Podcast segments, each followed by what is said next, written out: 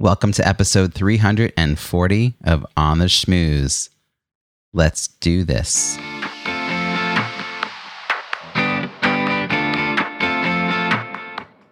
Welcome to On the Schmooze, the podcast that highlights talented people from different fields, explores how they built strong networks, and overcame challenges on their way to becoming successful leaders. Now, here's your host, Robbie Samuels. Over the last five years, I've led dozens of master classes and trainings on a wide variety of topics. What I choose to teach is inspired by a combination of what I'm passionate about and what questions I get asked most frequently. Rather than these being one time virtual sessions, I often share the recordings long after the program ends. I've uh, gathered my most often requested masterclasses and trainings, and I've shared them on Podia, an online course platform. The following four masterclass replays are available for free. Should I host a podcast? Discovering your ideal client? Making the most of your next conference experience? And should I write a book? These additional resources are available for a fee. My book launch strategies masterclass, idea to offer workshop, low tech solutions for highly engaging Zoom training, getting set up for success on Zoom training, and over 70 Zoom tutorial videos. All nine resources are included with your membership in the Content and Connection Club. You pay just $25 a month. And you also get invited to a weekly mastermind every Friday at 5 p.m. Eastern and an online discussion board. Plus, half the proceeds are donated to Feeding America. You'll find all of these resources and an invitation to join the Content and Connection Club at content and connectionclub.com. Look for the free masterclasses link at the top of the page. Right after this break, we'll dive into this week's interview. You may know you're listening to this show along the Marketing Podcast Network, but did you know there are other great shows on MPN to help your business? Christy Heiler hosts a fantastic podcast called Own It. Christy, Tell us more about the show. Own It is all about celebrating women and non binary advertising agency owners. We talk about buying out of the Boys Club of Advertising because less than 1% of ad agencies are owned by women. And where can people subscribe? You can find the podcast at untilyouownit.com. We're also on the Marketing Podcast Network at marketingpodcast.net. And of course, you can subscribe wherever you get your podcasts. You heard her. Go subscribe. Today's guest is a gentle disruptor she knows work is changing, but the beliefs still hold true. People want to do work that matters. For over 20 years, she has worked with organizations and executives who want to make a positive difference in the lives of those they lead and serve. She's the founder of WorkMatters Incorporated, a leadership expert, author, speaker, and trailblazer in her field who helps CEOs and executives shape corporate culture and inspire change. Executives turn to her when they want to explore reinvention as a means to grow their organization in a fast changing environment. She's the author of the award winning book, Take the Bull by the Horns, and the creator of The Leadership Journal. Her podcast, CEO on the Go, is designed to inspire leaders who like to learn on the go. Please join me in welcoming Gayle Lantz. Welcome, Gayle. Thank you, Robbie. Good to be here. Thanks for joining us from your office in Birmingham, Alabama. Thrilled yes. that you're here. You and I have been crossing paths a lot the last few years, but uh, I have a feeling I might learn a thing or two today. This show is about building strong networks and the context, as I mentioned, is leadership. So tell me, how do you define leadership and when did you realize you had the skills to lead?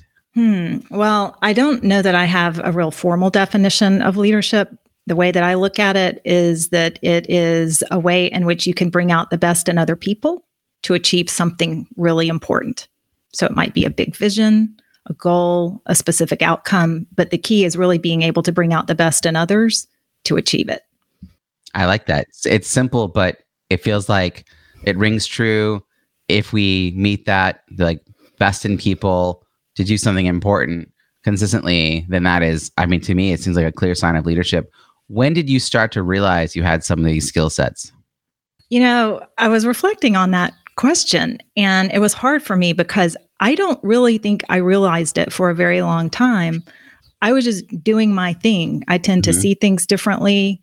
Uh, I'll take on a challenge, uh, question the status quo. And I remember being in a meeting, it was with uh, an all male group of executives that I was leading. And at the very end, one of them came up to me and he said, You know, you really think differently. and I thought I took that as a as a compliment because it's one of the reasons I think I was brought into their group to help challenge that. But I that's one of the one of the times that it dawned on me kind of like I'm owning this as a leader now. Like this is something that I have. Otherwise, it's just something uh, that seems to be very natural to me. People have always said, "You're so driven. You you you know you want you have all these goals," and I'm I'm thinking, well, that's just because I like that. Like I enjoy that. That's what makes my life interesting. But it, in retrospect, I guess you could consider that leadership. Mm. I'm actually kind of curious. This is I want to go back a little ways to like Gal on the playground. Gal Gal getting, you know, who who were you amongst your peers at a young age? Like were you was that driven sense of wanting to get things done? Were you organizing your friends or were you sort of standing back? Were you running for a school office? Like yeah. What, what, kind of life did you lead in those early years? Yeah. Um, well, I think I, I love sports, being, you know, uh, athletics and uh, being involved in all kinds of sports. To me, it was just fun, but it was also a challenge because I had to get better. I had to overcome a lot of my fears in the process. Uh, I experimented being involved in a lot of different activities. Mm. Um, springboard diving comes to mind. That's one that I bring up uh, every now and then to talk about the fear of getting to that next level, right? Getting to the next higher board and making yourself do crazy things. So I think that I just started out really enjoying sports, but I was really, really quiet too. So quite an observer, um, looking around, observing other people, being very self conscious. And so it was a weird dynamic of feeling strong in some ways and taking on challenges, but at the same time having this kind of fear in the background. Hard to describe. It's taken me a long time to come out of my shell and even like be speaking to you today on a podcast, even though I have my own. It's that's a huge, huge accomplishment over the years. It was it about being visible back then? I don't really know. You know, my my mom always made me like play the piano in front of people and perform. I think there was some pressure I always felt. I'm not blaming my mom necessarily, but I'm just saying I've always felt like I've been in situations where I've I've become more visible whether I like it or not and i've had to deal with it. So maybe deep down that is something that's been mm-hmm. um, something I've had to overcome. Yeah. Did adults in your life see potential in you? Were you sort of given opportunities to step forward? Like you said, like people were propelling you forward in, in different ways. Um, like when you were getting to high school, were mm-hmm. were you being sought out to take on different tasks or projects? Um, I think so. I just always stepped up to the challenge. I tried out for things. Um, I don't. I I think it was really the the confidence from that. I think came from being involved in sports but I don't really know. I don't remember being sought out as much as me, again, me being interested and saying, oh, I think I'd like to do that. I'd like to try out for this or that. So I think I'll do it. And then when I liked it and um, was able to excel in it, that's when I was in leadership roles within those kinds of groups. It's really it's interesting this uh, sort of paradox of you being kind of shy and reserved and yet mm-hmm. willing to step forward and and try something it's, out, right? And have mm-hmm. that confidence. Mm-hmm. And I'm hearing the influence that sports had on you. And also, you started to allude that when you did get involved in these other groups, whatever they were, that you ended up taking on some leadership role within it. What mm-hmm. was that like? At the time, I just stepped into it. I don't know that it was necessarily something that I was trying to get myself into. It just seemed to be, that's what I mean. Like to me, it just seemed to be kind of a natural evolution. And I would just do whatever it took to make it happen it was sort of like you had the skill sets and you weren't going to wait around for other people to figure it out. Yeah, but I've never like I've never in my mind never been power hungry like oh I really want to be the you know the cheer top cheerleader or head cheerleader or whatever or on the dance team or whatever. I just was curious and I think that's a lot of what has propelled me uh, as far as I've gone is is just being curious and the willingness to explore something that I've never done, which I still do even today. Yeah, no, I mean that's a great th- that. Uh, developing a curiosity and a willingness to try things is is, a great asset um, that a lot of people I think shy away from at young ages in particular, and mm-hmm. that you develop that you have a lot more muscle memory around like trying it and and what happens is you realize you you, you didn't actually die you know like Yeah. as scary as it was you're still here and so every Yeah. time you do it it gets a little easier and you just it sounds like you had a lot of opportunities early on or you sought out or said yes to maybe Yeah. It was more that you said yes more than anything. Um at 12 years old gal what did you think you were going to be when you grew up? What was the what was the sort of career trajectory? Was college a- definite thing? Or were you heading into the workforce? Is there a family business of some kind? Um, yeah, I really didn't have any idea. I, I think I knew I was going to college, but I thought everything from being an organist to other crazy, um, for me, not that that's a bad career, but like so far from where I am now, um, I love music so much.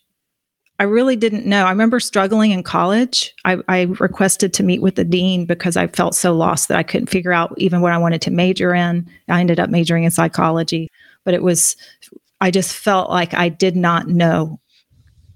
And, And, and, that was a really uncomfortable feeling for me. It was a really difficult time. that sounds really hard and like particularly if it seems like other people your peers and your family like all seem like they have very clear roadmaps ahead of them of course most of them didn't but they were putting it out there like they did Yeah. Uh, but you were feeling that that feeling of being a little afloat or you know adrift in in a in a sea Yeah, yeah. My dad uh, worked for a utility, the telephone company, for like 35 years, very traditional Yeah. long term career. Um, my mom was a stay at home mom, so I I came from a background where you know the the models that I had, at least for women working, were few. Yeah. So so you didn't have that many things to really even project yourself into that future with that vision in mind like you had to make it up as you went um, what propelled you to go to college was that just like a given in your family or Um, yeah, it was. Education has always been important. Um, my mom was actually the first in her family to go to college. Um, my dad uh, was uh, really smart, um, went to MIT, Sloan Fellow, always shared like his learnings with me. And so I think for me, it, I don't remember having any conversation about not going. It was it was where where'd you go to college Emory University in Atlanta. hmm And so you went in undeclared. It sounds like you were feeling a little bit adrift. You ended up in psychology. What drew you to that major? I think just wanting to understand people. Uh, I've, and it was the most uh, compared to all the other options, which were not as interesting. I thought that that might be something interesting for me to to pursue. Yeah. And I've and I've I'm glad that I did. I still don't know that a lot of what I've learned over the years applies directly to my degree as much as my life experience. Um, but I think it, in the retrospect, it was a pretty good fit for me. Yeah. And did it lend itself like right after college to a career path, or did you still have to figure out where you're going to land? if I had stayed in the field of mental health, yes, when I was uh, working as a crisis intervention counselor, working uh, at the there was a, a mental hospital down the street from Emory at the time where I had worked part time and it, and thought about pursuing a career doing that kind of work. I love that work, uh, and I'm still involved in uh, crisis kind of involvement today in a volunteer capacity, but um, I realized early on, at least uh, with where I was, I couldn't make a living doing that. And I needed to make a shift into the business world and started pursuing some options there.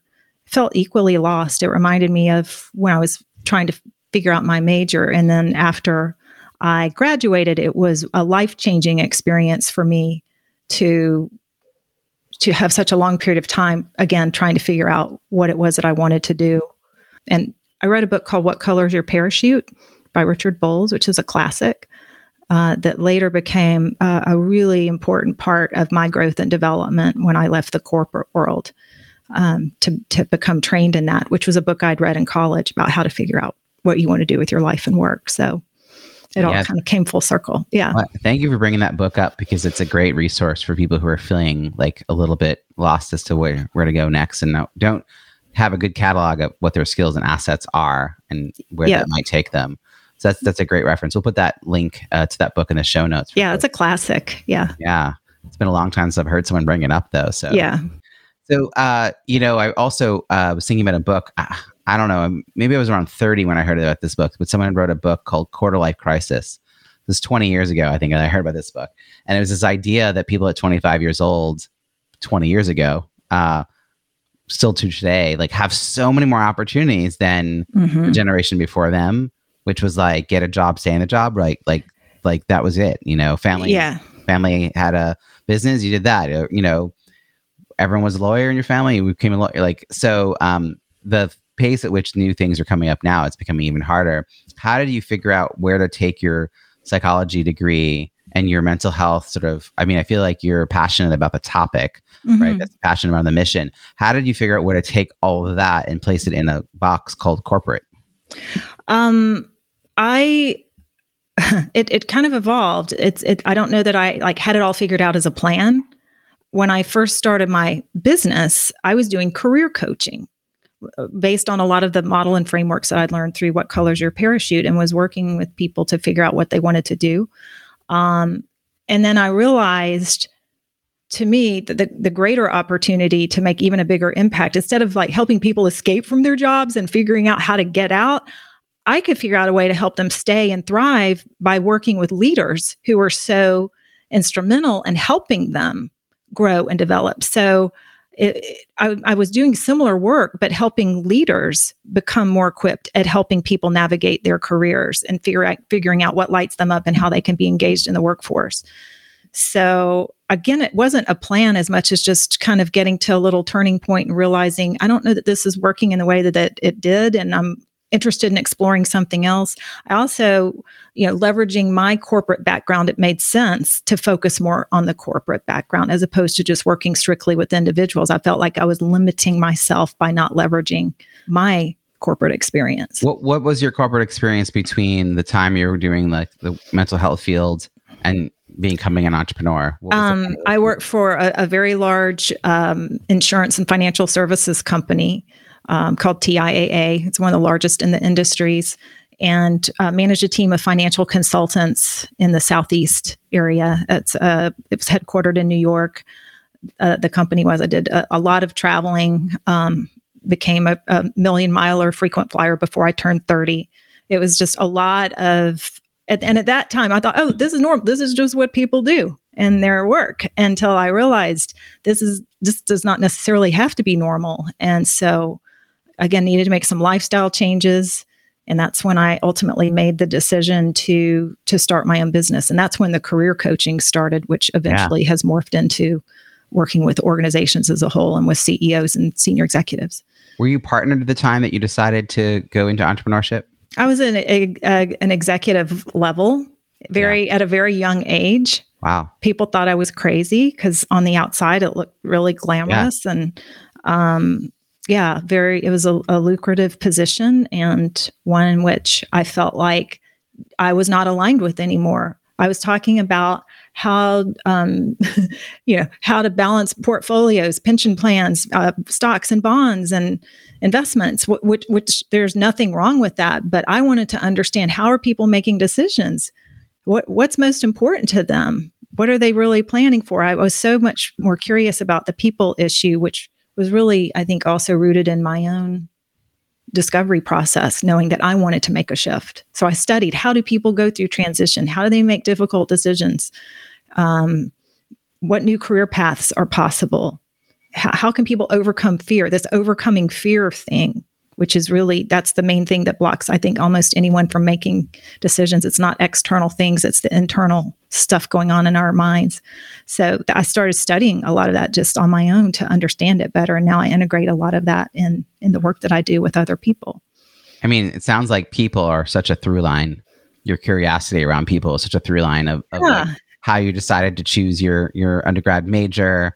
Um, what drew you, even when you you know doing the mental health work, is around people, and then how what was sort of missing and what you were seeking in the corporate space, and what got you excited about that. Yeah. and um, and it makes sense that you wanted to explore that, but then going from, I, I mean, i at least uh, there's the illusion of the safety and security and stability of a of a nine to five career job, paychecks and all that stuff. Um, Mhm. I say illusion because of all the mergers, it acquisitions. is and true. layoffs Yes. um, it's not actually as safe as we had once thought. But um, but how did you make that shift? Did you know entrepreneurs at that time? Like, what led you to think to start doing this career stuff when you had a you had a I mean, career, I mean, career coaching when you'd had a job, yeah, and a career, like you said, a good one. Honestly, Robbie, and I will admit this on camera, I did not think of it as a business at when I started it. I just wanted to help people, and I was on a mission. Uh, I was actually becoming the person that I most needed to have when I was in corporate somebody to help me think through things, somebody objective, you know, a good thought partner. Um, and so I didn't think of it as a business until I really started moving away from doing pure career coaching to contracting with organizations and understanding this is a business and yeah. I need to be thinking more about how to create value and about the specific problems that they have. And it was interesting to see how similar they are to what individuals struggle with. You know, we're all systems yeah. in some way. Did so, you start that as a side hustle while you were still employed? Or? I did. Yeah. Oh. I started learning assessments when I was in the corporate world, thinking, well, I'm going to need some tools to help people. So I, you know, looked at Myers Briggs and became uh, qualified in that and some others. And so I did start that on the side, just again, out of my interest and curiosity to see what it was about. And then just following the breadcrumbs, like, I want to do more of this. I mean, that makes sense though, that you weren't thinking of it as a business because it was a side hustle hobby and you know you made a little money but you're helping people it felt good i mean yep. for a while like it wasn't about the money it was just about the passion and you were learning and yes. people started to appreciate you started paying you and you know yes. um, the best advice i've gotten on that it came from Dorie Clark. And she said uh, you'll know it's time to leave your day job when it gets in the way of your business. Yeah.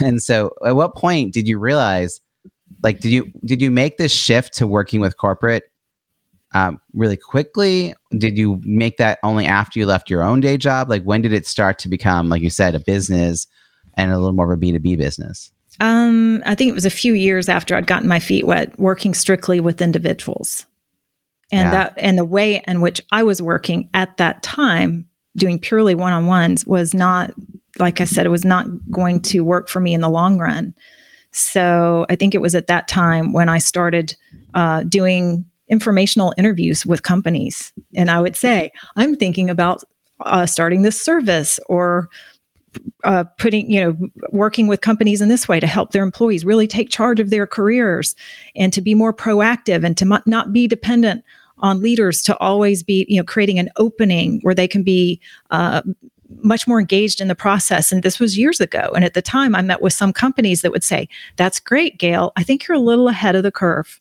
But then I realized there are other companies that were already you know of that kind of mindset and seeing it so i've i've always tried to just gravitate toward organizations that i think are a little more leading edge and want to be as opposed to trying to convince those who aren't there yet because yeah. they're not ready for me so what year is that that you start to really get into this? I would say it was in the mid 2000s when I started kind of moving away from career coaching. Some people still perceive me that way. You know, first impressions matter. Even today, some people say, Oh, do you think you can help my son? He's just out of college, you know, figure out what he wants to do. Um, so even today, some people still perceive me as a career coach when I'm I'm really so far beyond that in, in terms of where the business is today. But that's yeah. okay. Yeah, yeah, no, it is true. Like uh, sometimes they haven't stayed current with what you're doing. Yeah. So at, as you were trying to build this all out, how did you find the network to support you? How did you fill in the gaps between what you knew and what you didn't know or didn't even know to ask about? I mean, the content was something I think you were pretty good at developing, but there's so much more to running a business than that. Yeah. It I um I love learning. And so I would actively seek out people or groups. Like when I moved back to Alabama, I joined a women's business uh, organization. So that provided some networking and women who were already in business, which I needed more exposure to. Um, and then also in my field, in uh, leadership development, organizational development, management consulting, I would attend conferences uh, back in the day when we did so much more in person.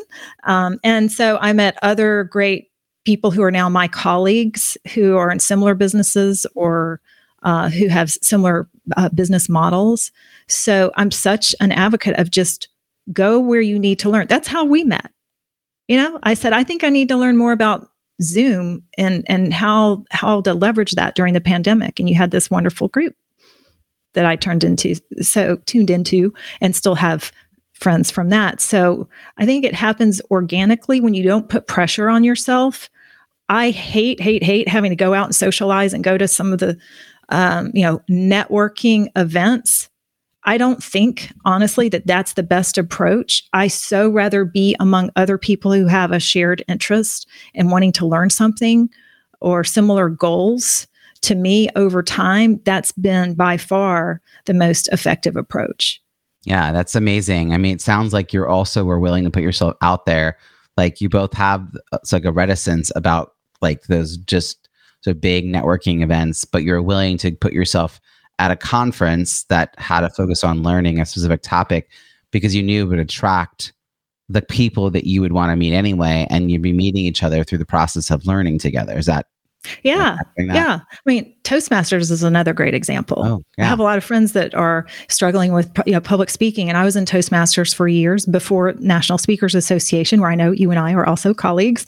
But that just wherever you can go to small, for me, small groups, because I, I tend to be more introverted and I really like that dynamic. And I think you can connect better that way. So, wherever you can find kind of small clusters of people that want to learn and grow together, the more power you'll have and it'll build your confidence too i'm still continuing to work on on speaking too as you know a skill set and value creation for my clients do you create like a learning plan each year like how do you decide what you're going to focus on uh, yeah people who know me well know i'm not a planner i was curious uh, yeah i i take inspired action and so I will give some thought to some overall themes or big goals. I don't necessarily uh, have a, a very well structured plan. It's more of a general framework of here are the key things I want to learn this year.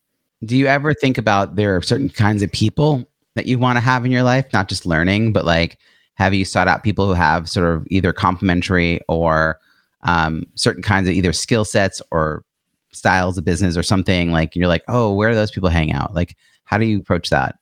Yeah again some of that happens organically but i like to be around people who are growth minded uh, who like to learn, which is why I find them at a lot of these workshops and educational events. Most recently, I've really enjoyed being part of a group that attracts people who want to learn more about reinvention how organizations and, and even uh, individuals can reinvent themselves. So there's a, a great, uh, you know, global network of people that I've been connected to through uh, one of the, the podcast guests that I've even had recently on the topic. So that's every iteration of who I am or where my business is, I think makes me think differently about who I need to be around and also who I need to kind of disassociate with too at the same time, which I think is part of the growth growth yeah. process as you were settling into this this particular iteration of having a business where you're working with companies you said some are on the leading edge and they're willing to like do these things or ready to take them on yeah do you find that certain industries were more open to that and has it expanded since then do you feel like it's the work that you're doing around like human centered work and making work matter and all like human leadership and all. It's, it feels like it's a lot more popular now than it had been. It is. Yeah. I think some industries are more receptive. Um, you know, it's interesting. I see the tech industry, for example, becoming more people focused, you know, or understanding the need to develop leadership uh, where there's a, a, strong emphasis on how, how to understand uh, and influence people. Um, yeah, but other than that, it really depends on the the leaders at the top and the culture of the organization. So there's some organizations that are still kind of stuck in the past, old school model. Um, like I said, they're not the ones that I'm even trying to convince at this point uh, that they need to be looking ahead and becoming more modernized. Uh, but I think a lot of the small and mid-sized companies that are more nimble anyway are more receptive to some of the ideas and, and thinking that I bring. How did you find those first few clients before you had traction in that space? word of mouth, just talking to to people that I knew, telling them, "Hey, I'm you know."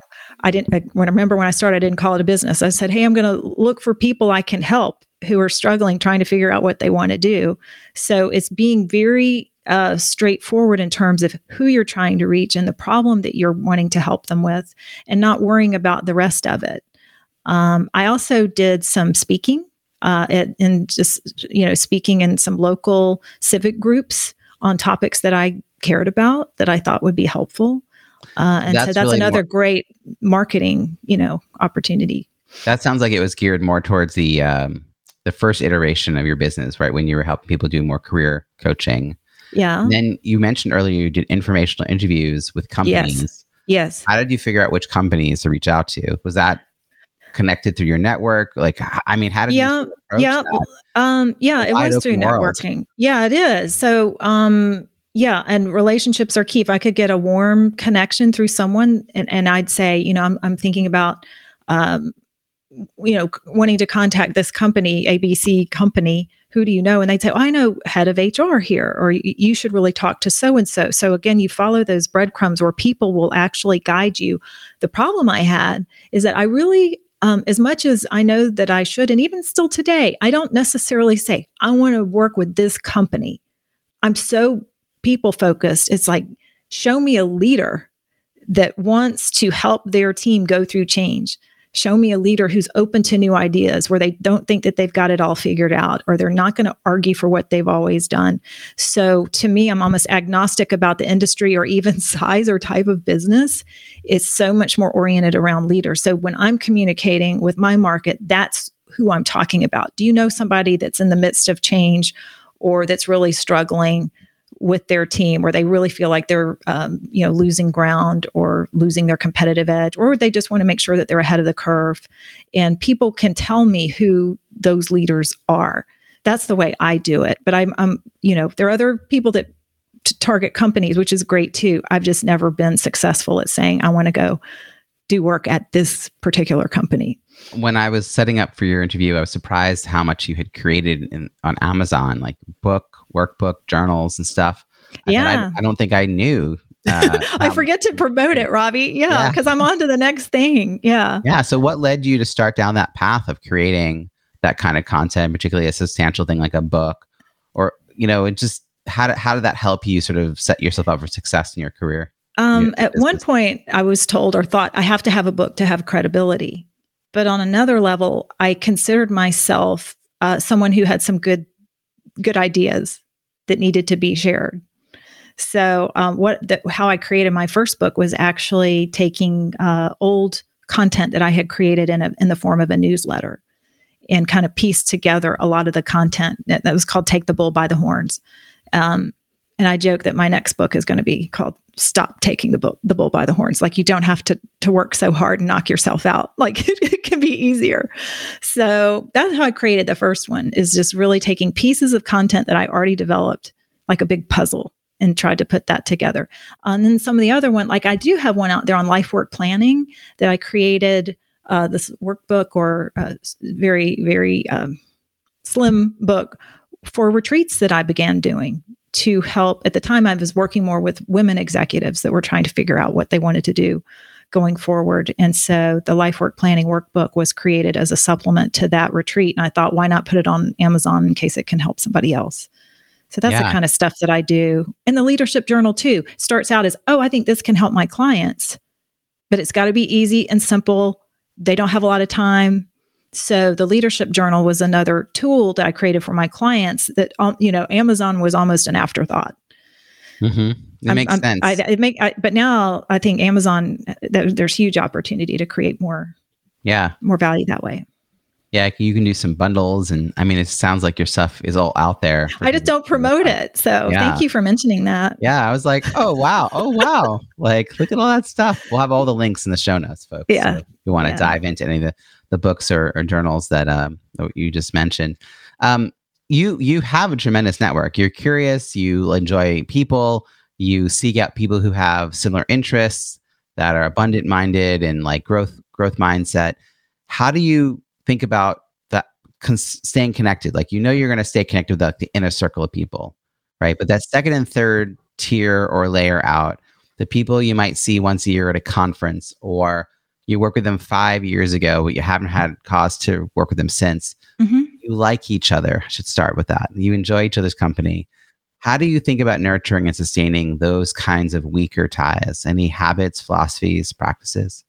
Um, it's something that I don't do well, honestly. So, I, and I've thought about some practices that I could probably implement. So that's a gap with where I am. The one of the ways I'm reconnecting is through my podcast, bringing them on as guests or reaching out or just making them aware that I, I have a podcast now.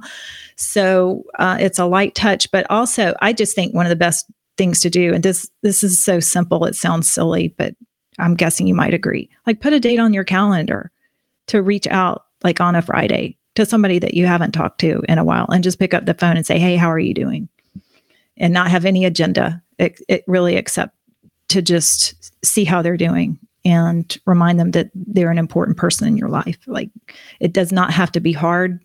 Um, like I said, I'm not overly structured, so I, t- I tend to resist ideas where I've got to be like checking a box every day. So, um, but that's probably something that I would need I, to do. I don't know all your Myers Briggs, but you're very much a P, aren't you? Oh yeah, yeah. Oh yeah. Okay.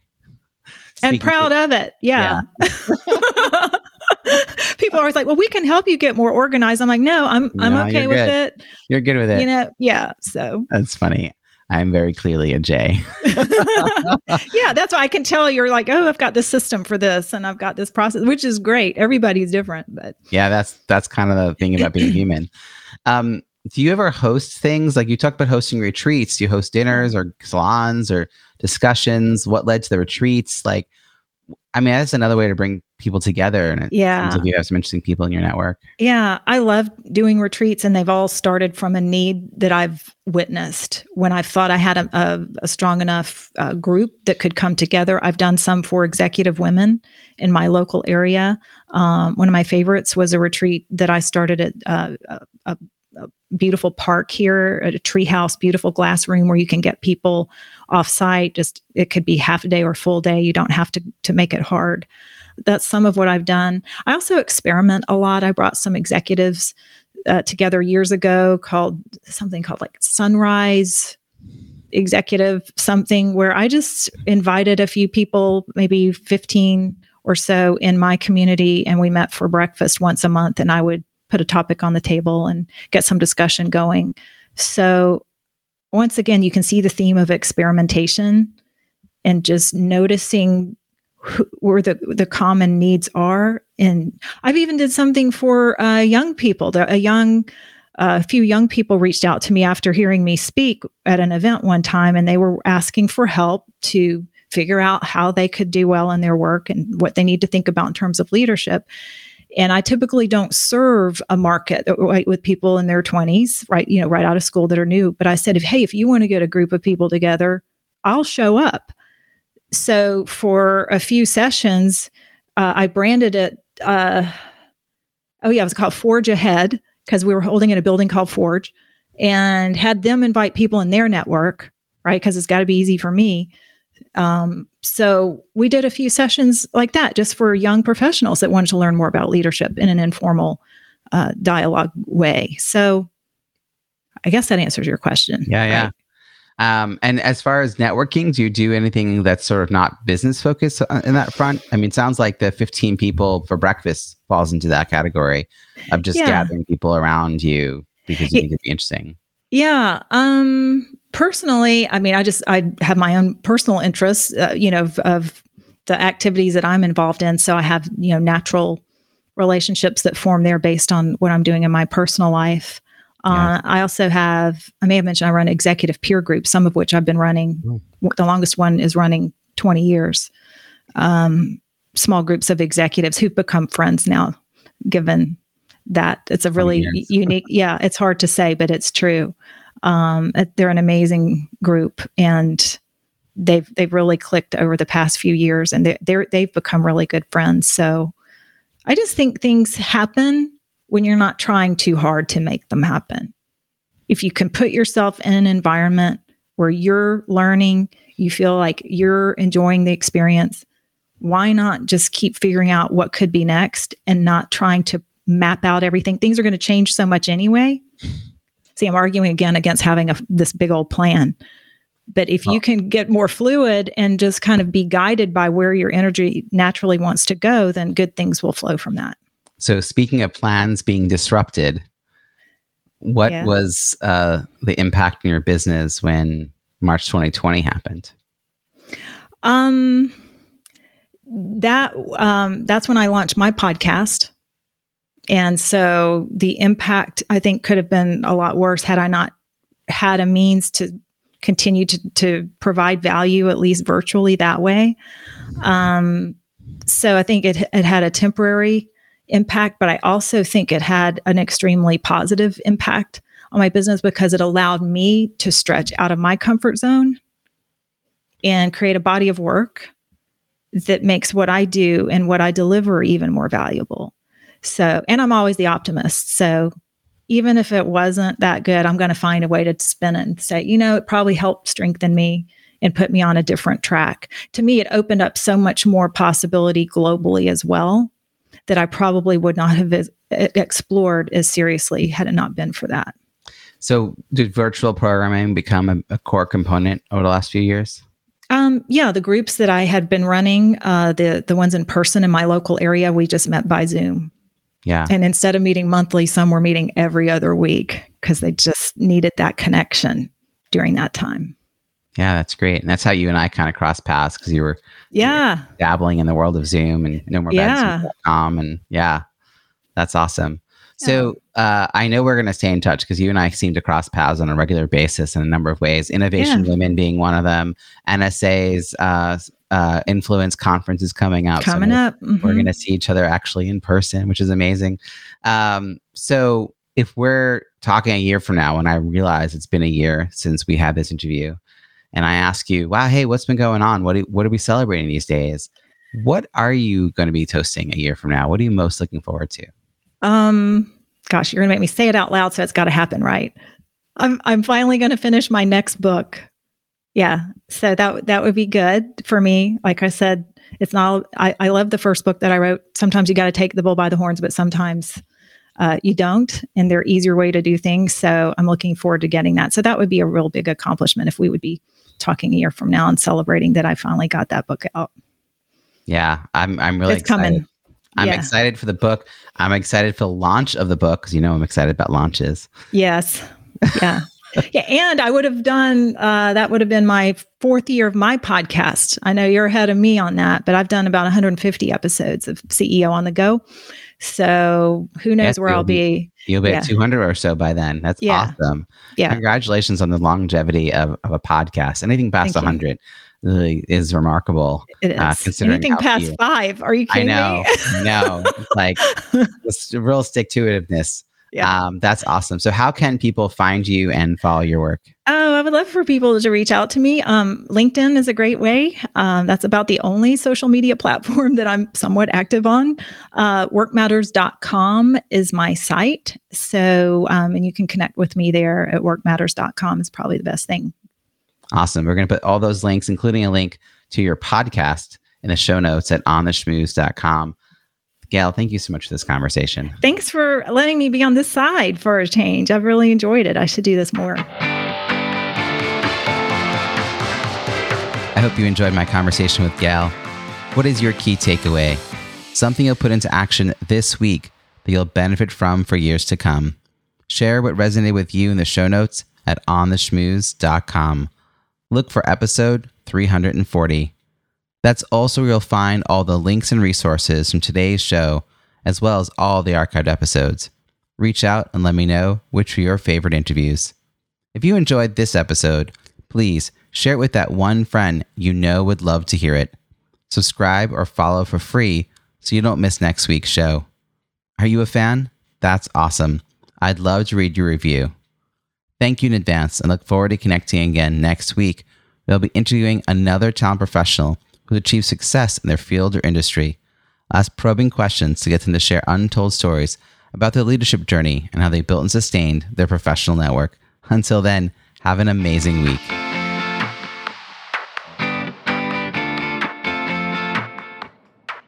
Thanks for listening to On the Schmooze podcast at www.ontheschmooze.com. That's On the Schmooze, S C H M O O Z E.